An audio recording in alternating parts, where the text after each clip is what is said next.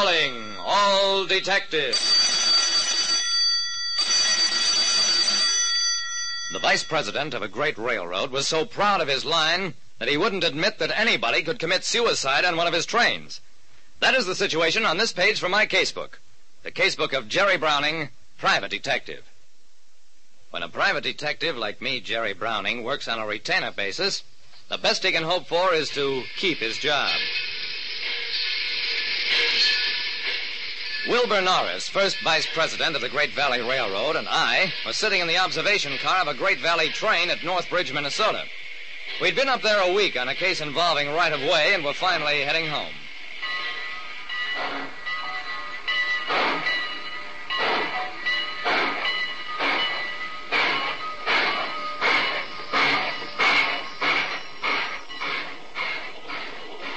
About half an hour after we'd started,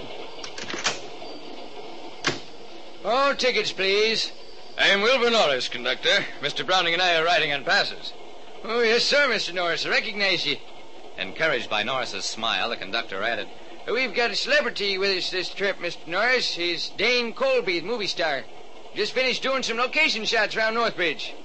Colby, eh? What space has he got? I'd like to meet him. The conductor hesitated. I don't think it's better, sir. Mr. Colby's traveling incognito. Norris shrugged, looked disappointed. The train and Pullman conductors passed us and a man seated alongside of me. The man spoke up. I'm not with these gentlemen, conductor. Don't you want my ticket? Oh, excuse me, sir. I thought we already collected yours further back. The man smiled, shook his head, and produced his ticket. That's all there was to it.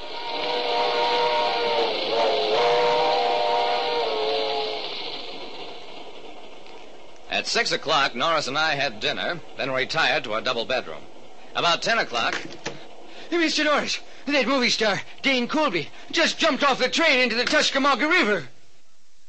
while riding on one of the Great Valley Railroad's cracked trains, a movie star committed suicide.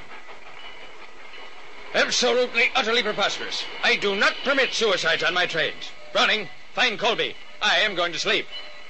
I shrugged. Yes, sir, Mr. Norris. There was no use holding up the train. If Colby did jump into the river, nothing could be done about it in that blackness. I set up investigating headquarters in the dining car. Who's Colby's car porter? Me, sir. Jose Gualdo. Jose, had you noticed whether Mr. Colby was agitated or behaved unusually in any way? No, sir. He didn't say anything. Much. The only other people who'd had any contact with Colby were the conductors and a dining car waiter who served Colby's dinner in his compartment. He uh, ordered a good dinner, sir, and ate it, too. Gave me a fine tip. Five dollars. I turned to the conductor. Did Colby actually identify himself as such to any of you? Developed that far from identifying himself, Colby had tried to keep his identity secret. Wore heavily smoked glasses constantly. Then how can you be sure he was Dane Colby? The conductor shrugged. Couldn't mistake him, Mr. Browning. Everybody knew he was on location at Northbridge. Besides, with that yellow hair and those freak sport shirts he wears, you couldn't mistake him. A man doesn't want his presence known, yet wears freak sport shirts. He eats a big dinner a couple of hours before committing suicide. I'm beginning to agree with Mr. Norris. I think Dane Colby, or somebody who wanted us to think he's Dane Colby, is still on the train.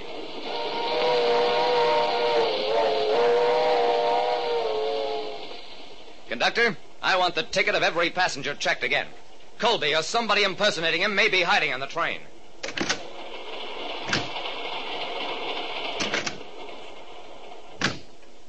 Conductor led the way back to the observation car, then started to work his way forward. When you were collecting tickets, you started from the head end of the train back. How come you're working the other way this time? We generally work from the observation car forward.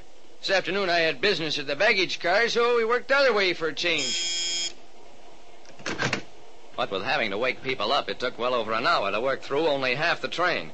We passed the car where Colby's space had been, found nobody who couldn't account for himself. Then, two cars ahead of Colby's, Sorry to disturb you, sir. We'll have to check your ticket again. The passenger was the man whose ticket the conductor had almost failed to pick up in the observation car. Conductor, this afternoon in the observation car, what made you think you'd already picked up this gentleman's ticket? Now, see here, I've been bothered enough. Here's my ticket and get out of here. Answer my question, conductor. The conductor wrinkled his brow. Well, Mr. Browning, when we're working our way through the cars, anybody who passes from a section we've already covered in the direction we're working isn't stopped because we've already seen his ticket. But somebody going the other way has to show his ticket right then and there before he can get by us. I thought I remembered seeing this gentleman pass from the collected ticket area toward the observation car, but seems I was wrong. I can figure out a way which would make you right. I turned to the passenger. What's your name and business? Leonard Turner. I'm a director for Peacock Pictures. Mr. Turner, that means you knew Dane Colby, who disappeared off the train a little while ago. I'm sorry, but you'll have to let me inspect your baggage. Turner protested, politely at first, then violently, and finally tried to pull a gun on me, but I'd been expecting that.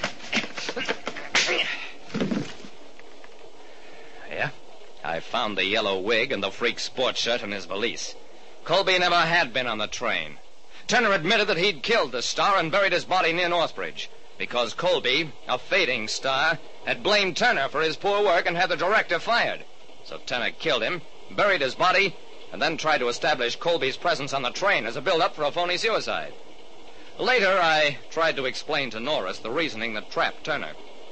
You see, Mr. Norris, Turner had a room in his own name up ahead of the space occupied by Colby. He knew the conductor worked from the head end of the train backward and figured that he'd surrender his ticket as Colby, then walk past the conductor and discard his disguise before the conductor got to Turner's space. It was Turner's tough luck that for once the conductor reversed his usual procedure. The only thing Turner could then do was remove the Colby disguise and go on back to the observation car. But the conductor noticed him passing and assumed that he'd already collected Turner's ticket. Browning, I haven't the slightest idea what you're talking about. However, I said nobody commits suicide on a Great Valley train, and I was right.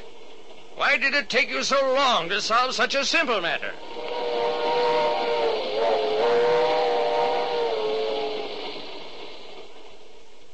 Well, that's all. Northbridge police recovered Colby's body, and Turner drew a life sentence. As for me, well, like I said, when you're working for a big-time executive, he has the right to second guess on everything, including murder. Listen next time to Calling All Detectives. Mystery drama, mystery quiz, and a chance for you to match wits with yours truly, Jerry Browning, private detective.